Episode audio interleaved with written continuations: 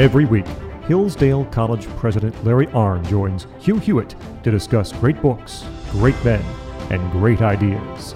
This is the Hillsdale Dialogues, presented by Hillsdale College. To find more episodes, search for Hillsdale Dialogues at SoundCloud, Apple Podcasts, TuneIn, iHeart, and Ricochet.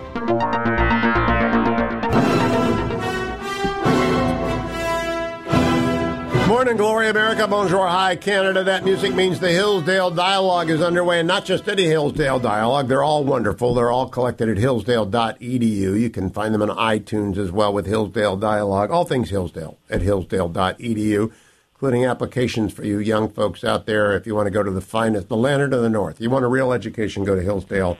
We have begun a project on the history of the English speaking peoples, Churchill's four volume work. We are in volume one, chapter, the first book. There are three books in each volume. This is book one, volume one, From Caesar to the Evacuation of the Island by Rome.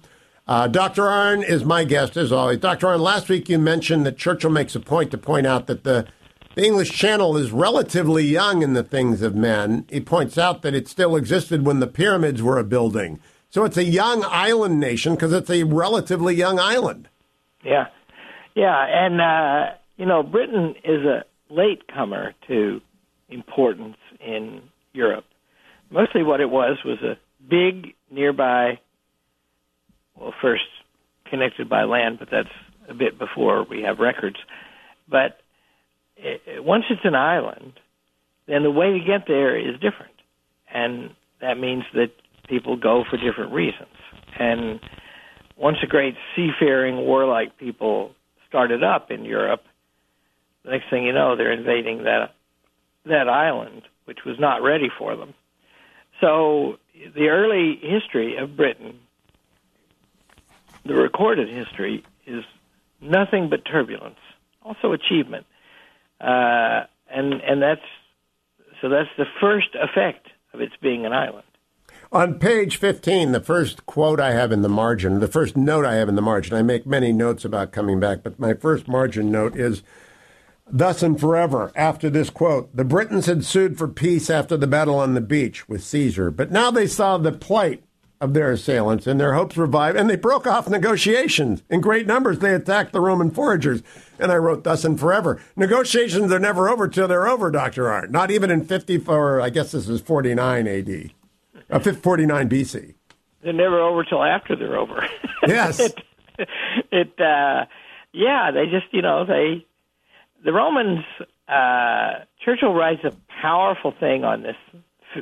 He claims, I don't know if it's true, he claims that Rome ruled the world and kept it in order with about 300,000 soldiers. That's on page 37. Isn't that amazing?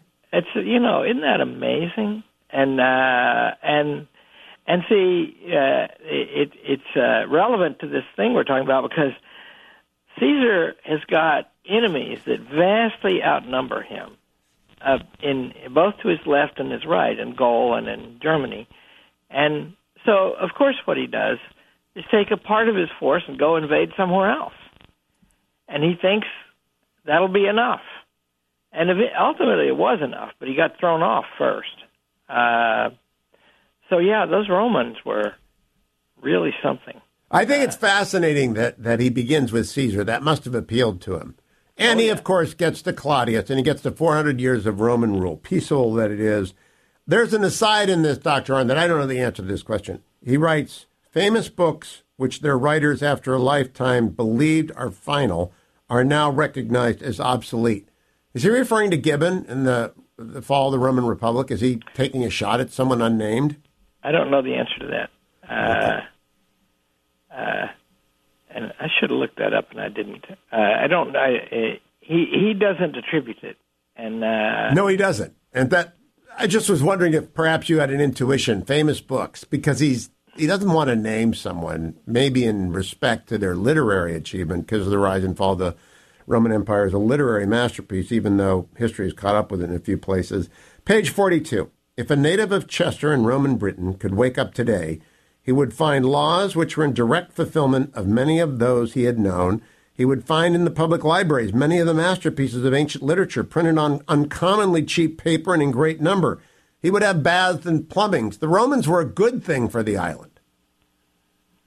Yeah, there's a passage later where when Rome recedes, and what happens?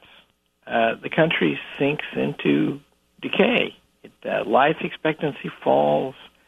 Uh, literature becomes scarce. Living conditions fall.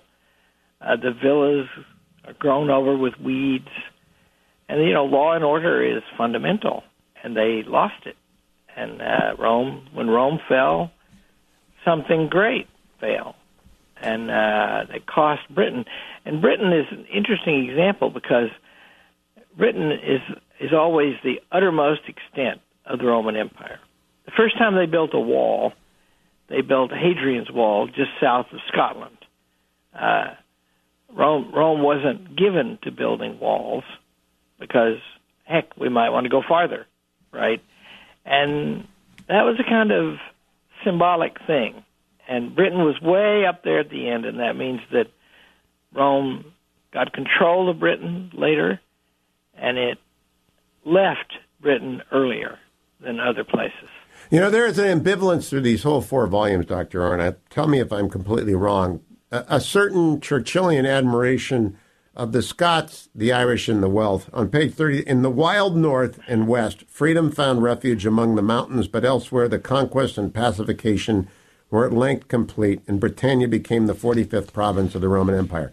Freedom is what he associates with those damn Scots and Irish who wouldn't, and the Welsh who wouldn't give in. Yeah, yeah, there. And see, that's uh, he does have great sympathy for that kind of thing, and also for the greatness of Britain. See, so for Britain to play its role in the world, which is important to Churchill. Uh, I think it's you know there's a controversy about this. I think it's second most important to Churchill. Uh, most important to Churchill is that Britain be a free place where everyone is afforded the chance to live a human life. And that's more important than being great, uh, although Churchill was very into great, see. And, you know, he fashions an argument through this book and all the others that you have to be great to keep that goodness quality, freedom and justice quality. He has a favorite character in this first volume. I don't know if you'll agree with me on who it is. Who do you think his favorite character is in this first volume? Uh, I don't know. Who do you think it is? Henry V. Yes, and that's interesting. When we get there, we'll talk about that because Churchill is not in sympathy with the project of no. V. He's in sympathy with the character of the man. Yeah, that very much. Yeah, that that is certainly true. And you know, that's chance, right? Henry V. He he didn't live very long, and that changed everything. Yeah. And if you just think, uh, chance strikes like lightning. Uh, it's the reason why, by the way, we can't be sure that we've suffered our final defeat in America, although it looks like it. Well, it's sort of like um, I think you said many months ago. Along comes a history wild card, Zelensky, and everything Yeah. changes. And, and you know, Henry V is one, and then Joan of Arc is one. Oh, I love the Joan of Arc passages, which we will come to. Yeah, see, those are those two people are proximate to each other, and uh, that's you know, and and neither of them could be predicted. Yeah, and they were force counterforce. After Henry V comes Joan of Arc, That's right. and it, it's just their their bookends to the same period. I do want to pause for a moment. We owe London to Rome. Um, true, or was London inevitable given where it's located? Sure. He, uh, uh, Londinium, they called it. Uh, and they, you know, built it into a center. And, you know, it's funny, the Vikings were essentially a naval bunch, right? They just weren't happy unless they were freezing to death on a blowy ocean in an open boat. The Romans were land power. They got good at the navy and had to to destroy Carthage. Uh, and you know there are elements of Carthage. Churchill actually even speculates. You know, there's human sacrifice in Britain, Lots of it. Among the Awful, Druids, evil right. druids. and that's very rare in history. and the Carthaginians were guilty of it.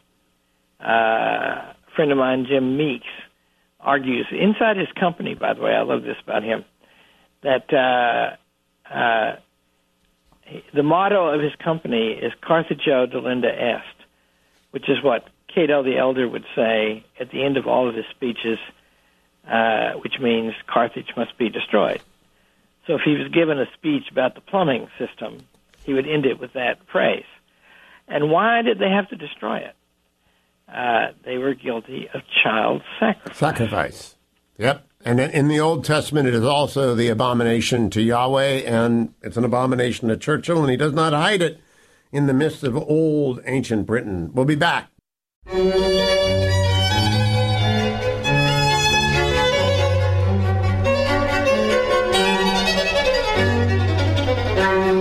Before you dare let anyone tell you there is no King Arthur, you have to read Winston Churchill on Arthur. The curtains are down on history by 410. True or false, he writes, these legends have gained an immortal hold on the thoughts of men. It is difficult to believe it was the invention of a Welshman writer. And then he adds, if we could see exactly what happened, we would find ourselves in the presence of a theme as well, founded as inspired, as inalienable from the inheritance of mankind as the Odyssey or the Old Testament. It is all true or ought to be, and more and better besides. And whenever men are fighting against barbarism, tyranny, and massacre for freedom, law, and honor, let them remember, for that the fame of their deeds, even though they themselves be exterminated, may perhaps be celebrated as long as the world goes round. I love that, Dr. Arnn. Oh, yeah. Well, you know, Churchill was a great lover of the good. And the you know, there are passages in him, he just he just rises to them effortlessly, where he describes be- good and beautiful things, and you love them when you read about them. And you know the the justice of parliamentary government. He's just great on that, and the the the glory of great commanders and those who fight with them. He just loves that, and he can explain it, and it makes his heart sing, and therefore it makes ours. And he locates Arthur between 490 and and and 514, I believe. I, you know, he's got a. He said, "Look, we got lousy sources, but there is something in this island. We don't know where, we don't know exactly when, but there is someone who is fighting for Christendom against the barbarians who are coming over from Germany, and he's not going to let it go. He's not going to let modern historians, about whom he has some pretty rough words, destroy it. Right. Yeah, it's uh, too good not to be true. That's what I, I, like. That it is all true or ought to be. We'll come back to that theme. Let's pause for a moment on St. Patrick. He gets his due, as do the early missionaries. It's a mixed lot. Early on, Churchill is hinting that England is better off without a papal overseer. I mean, there is this ambivalence about about Christianity in Rome, but not Christianity, which I think will run through the whole book. And people have to. He wants church separated from state. Yeah, and and you know you can have there are two things there, right? So like from John Paul the second. I don't know about the current guy. I don't like him, but uh, uh, uh, from John Paul II, it's a theme of the papacy, religious freedom and there's apologies for violations of it in the history of the church. And that's a, a great step and a wonderful thing. But there's more than that here, because for the same reason that Churchill is on the side of those who don't want territory in Europe belonging to England, because it's an island power and it gets its character and its strength from that fact that's the same reason he doesn't want religious rule from abroad. And he's persuasive, too. He's very oh, yeah. persuasive about this, that even when the church is being run ably, as in Stephen Langton, by the Pope, and even when the Brits aren't doing so well, he does not want ecclesiastical government. And this is, I think, a response for our times. Nobody on the center right wants religion to govern the affairs of men. And Churchill is our master in this. Yeah. And, you know, by the way, all kinds of government like that are bad. Uh, you know, in America, things are way too centralized now. And what does that mean? That means that uh, uh, it means that uh, to, to, uh, the government pyramid has been upset uh, since 19 what since 2000. Students in public schools have grown seven and a half percent. Teachers have grown eight and a half percent, and administrators have grown grown 87 percent. And that means the administrators are about the same number as the teachers now, except they're not located in the schools. And they're and not teaching that, children. So, so the decisions and the power are located away from the children and the parents and the teachers. And that is a disaster. That's a bad kind of government. Hopefully, those 8% are teaching the English speaking people. We'll be right back. Dr. Arnn and I continue in Volume 1, Book 3, I believe, of the history of the English speaking people. Stay tuned.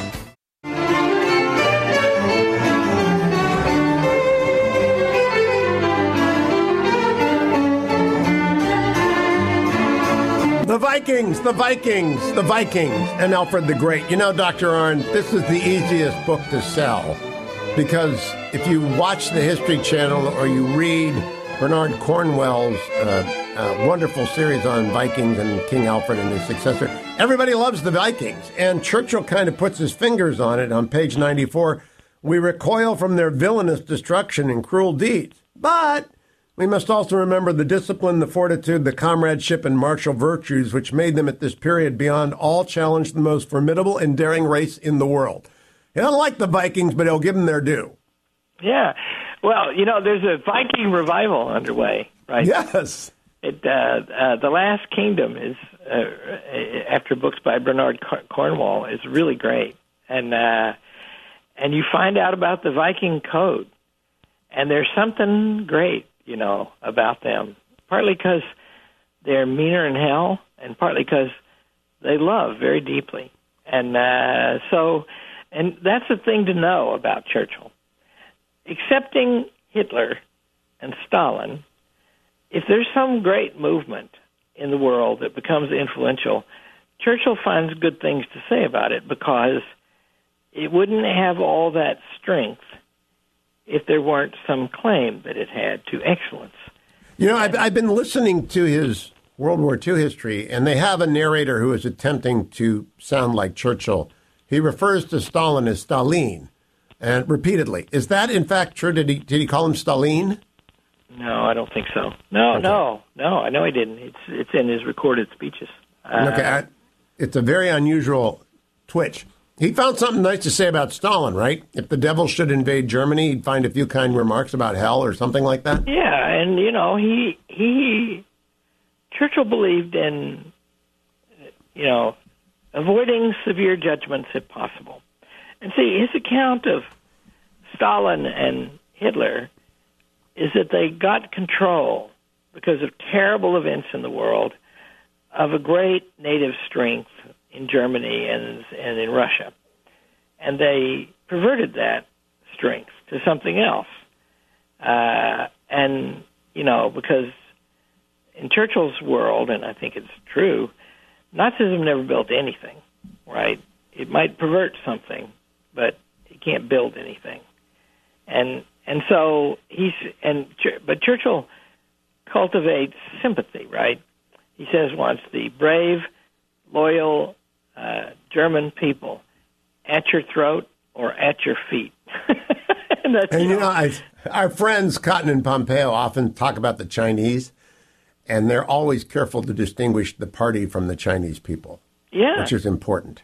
Yeah, and you know, it's possible. I've thought this for years. I don't know if it's true, but uh, Churchill was critical of the German people because they were prepared to put up with too much from their government, and they needed to learn better than that.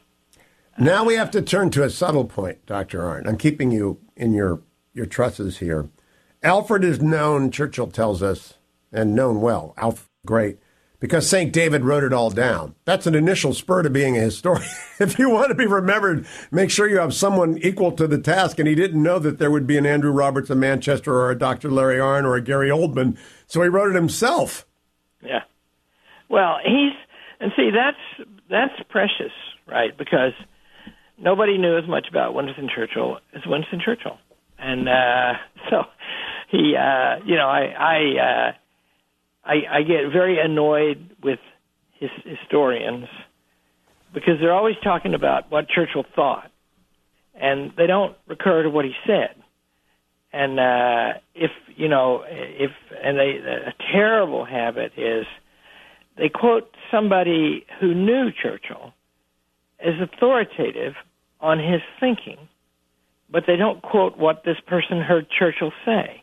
And there's so much to. There is in Westminster Abbey, and I believe you were the one who directed me to look for it. A gray, a green slab of marble. He's not interred there. You sent me to his, bur- uh, his burial place at Blenheim as well, the churchyard near there. But it just says, "Remember Winston Churchill." And the best way to remember Winston Churchill is to read Winston Churchill. Yeah. So when I read Alfred the Great, this is Churchill looking a thousand years backwards at someone who saved England. And I mean, but for Alfred, there is no England. And he writes about, and he rises and he falls and he rises and he falls. I mean, Alfred's in the marshes and he's got the cake story and all that stuff. It's all in the history of the English speaking people. But he writes on page 117 this sublime power to rise above the whole force of circumstances, to remain unbiased by the extremes of victory or defeat, to persevere in the teeth of disaster, to greet returning fortune with a cool eye, to have faith in men after repeated betrayals, raises Alfred far above the turmoil of barbaric wars to the pinnacle of deathless glory. There's a dissertation to be written in that sentence, Dr. Arnn. Yeah, yeah. And see, uh, who can talk that way? You know, most people would be embarrassed to say to the pinnacle of deathless glory. Uh, it, that that passage reminds me of what a thing that Lincoln wrote about uh, uh, George Washington. He says, uh, "To embellish the name of Washington, it cannot be. Let it live on in its naked, deathless splendor." Or all honor to Jefferson. Yeah, that's it. Forecast to place in a merely revolutionary document an abstract truth applicable to all men and all times, right? And you know, just remember the most powerful intellectual and political forces in our land are organized specifically to deny the truth of that statement. Yes. And that's dangerous. That's But you know. Dr. Arnn, what gives me hope is I believe that the power of the spoken word, undressed up by CNN lower thirds and free of interruption from moderators, remains potent. I, I, I think the people who speak clearly and with an aim on high things are going to win the heart of the American people again because we're tired of low things. You know, I just did something stupid. I uh, permitted a New Yorker reporter who's writing, Oh, a, dear. writing a profile of me to come to the opening of school. Oh, dear. And she's very smart, and I like her, Who is it? Emma Green. But I, I don't you know. I mean, Okay. I will make Thank God it's not Jane Mayer. Okay. I, I will make my judgment whether I like her after I see what she writes. But I do like her, right? And anyway, I kept trying to explain to her, and I didn't feel like I ever could. Why do we do all these things for free at Hillsdale College? And I would say, we're teachers, and we like to teach. And we have faith that we will find the resources to sustain ourselves from people who are grateful for that. And we do discover that we find them mostly without even asking for them. And that's, you know, hard for her to believe. Uh, uh, the college has been very successful. And so there has to be a plot. Well, there's a strategy, but there's not a plot. Uh, and that's because what you just said. People love. They love beautiful things. Of course they do. And when they meet them, they change them and elevate them, and people are grateful for that. I, I hope, I'm going to break in with the practicals. I hope you sent her to talk to Duncan Stroik and took her into the chapel. Uh, took her to the chapel, yeah. She talked to everybody, you know, and she She needs to talk to Duncan. she asked she uh, talked to a bunch of uh, our students, and she got several more than once. She did apparently. And they'd tell me, and she'd say, "Where are the bad kids?" and they took to saying, "We're the bad kids." Well, you know, 15 years ago, the New Yorker dispatched Nicholas Lemann, a very fine writer, superb, uh, educator, to do a profile on me, but I only agreed after we reached a mutually assured destruction. I said, Come talk to me, spend a week. We'll gather together and you can meet my friends. But then I get to come to the Columbia Journalism School and write a profile of you uh, of same length for the Weekly Standard, which was then a reputable uh, publication. And he agreed. So I had you. You have nothing with which to arm yourself against the New Yorker, but on the other hand, you don't really care, do you? Yeah. Well, also there's the Hillsdale Dialogues. there's Imprimis. Yes, you do have weapons. We're not without the means to respond, and uh, and you know mostly I, you know, I so I have. A, why did I do that? I did that in part because she charmed some of my students, uh, and got them to talk about me, and you know, they, I'm fond of them, and they're fond of me. And she said she wanted to explain that, but the other thing is, we have to reason our way through all this mess. Yes, we do, or else we're going to fall to fighting. Well, I wish you had quoted to her I, I, if she's listening to persevere in the teeth of disaster, to greet returning fortune with a cool eye, to have faith in men after repeated betrayals. I love that phrase because Isn't to it? great returning fortune with a cool eye is something I, I think Hillsdale has always been careful not to overemphasize its wins. I hope not. And I certainly don't want to. And, you know, another thing about Churchill, this is one of Martin Gilbert's favorite things about him. He didn't carry grudges. Almost never did he. He uh, he was the greatest supporter of Neville Chamberlain after he took his place, and he always treated him with respect. He did have rancor about Stanley Baldwin, who's these are the two guys in the 30s who didn't they were appeasers and they didn't arm the country. But even Stanley Baldwin, he forgave.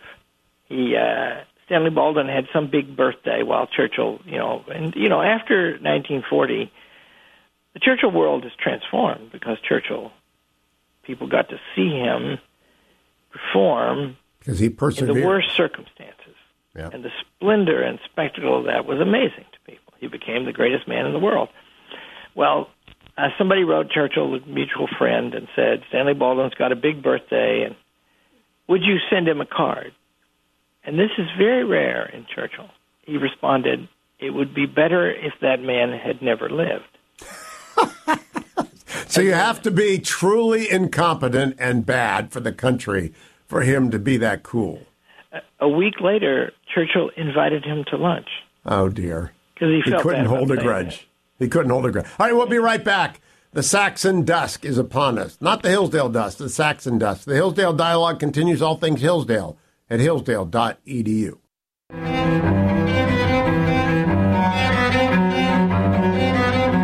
Welcome back, America. The first book of Volume 1 of Churchill's History of the English Speaking People ends on a low note, the Saxon Dusk. And after Alfred comes, as Dr. Arnn pointed out, there's a Viking revival in The Last Kingdom on Netflix and in the books of Bernard Cornwell. So people might know who Ethelred is. They might know the difference between Wessex, Mercia, and Northumbria. They're going to know who all the bad Vikings are. But we're never going to get to Canute in that series because Canute ends up being, along with with uh, the great kings of Wessex, part of the the solution. Right? He actually he's a good ruler, Larry Arnn. Their Vikings are not all bad. No, the Vikings are. Uh, uh, you know, Winston Churchill will teach you to think they couldn't have done all that if they were all bad. Uh, and so, yeah, and and it was Alfred. Alfred was a very great man, and it was Alfred's policy. He wasn't trying to expel them or extinguish them.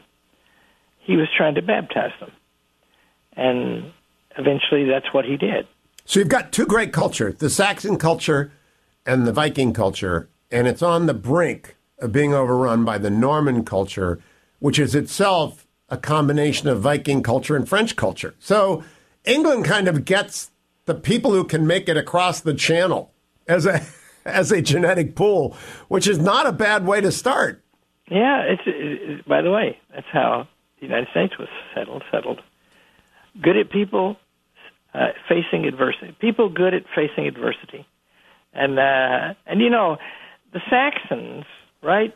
They're they're you know I love to make Arkansas jokes because I'm from there, and you know in Arkansas we're a bunch of mar- mongrels and we're all cousins, and that's a point of pride in Yeah. Arkansas humor.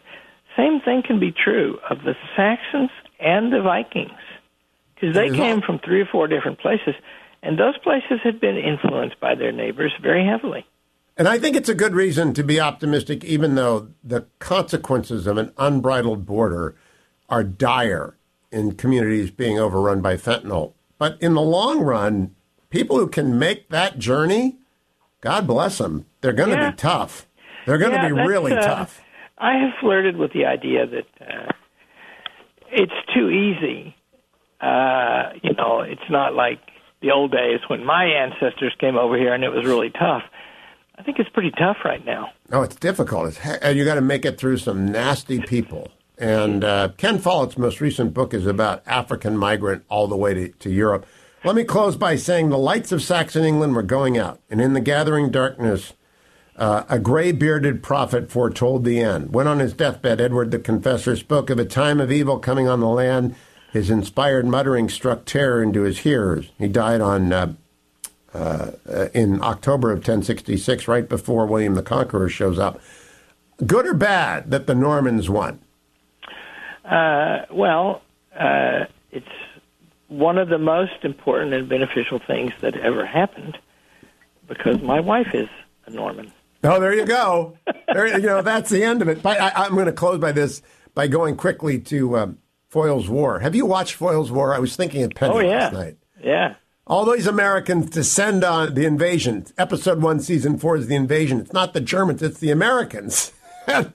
they take all the women. Yeah, that's right. That's right. Yeah, it's uh, what, what they used to say: uh, over something, over sexed, and over here. Over here. It's a wonderful episode because, of course, they come in tens of th- hundreds of thousands of Americans. They pave everything. They build buildings. They build airplanes. They take over the war. And there are some English characters who are looking at where were you for the last three years? But they're there then. And boy, when they show, I really haven't thought much about that until the dramatization of it. It must have been jarring in Hastings to have 10,000 Americans arrive. yeah, and uh, uh, at least sober people remember that as the greatest thing. I mean, you know, my, my father-in-law was liberated by American troops. I did. I'd forgotten. I knew he was at Dunkirk. I thought he got away. Yeah, well, he, he did, and then he was he was the head of a POW camp under the Japanese for three and a half years in Singapore. Where did they send him after after you get off Dunkirk? They send him to Singapore? Yeah, put right right away. They put him on a boat to the Far East, and he got there just in time to join the retreat down the Malay Peninsula. The Japanese had attacked, and the you know it's very funny. The uh, uh, Churchill had fought the expenditures on the defense of Singapore unsuccessfully. He thought it was waste, and and and but it, they built huge, uh, you know, uh, fortifications and guns, On one side.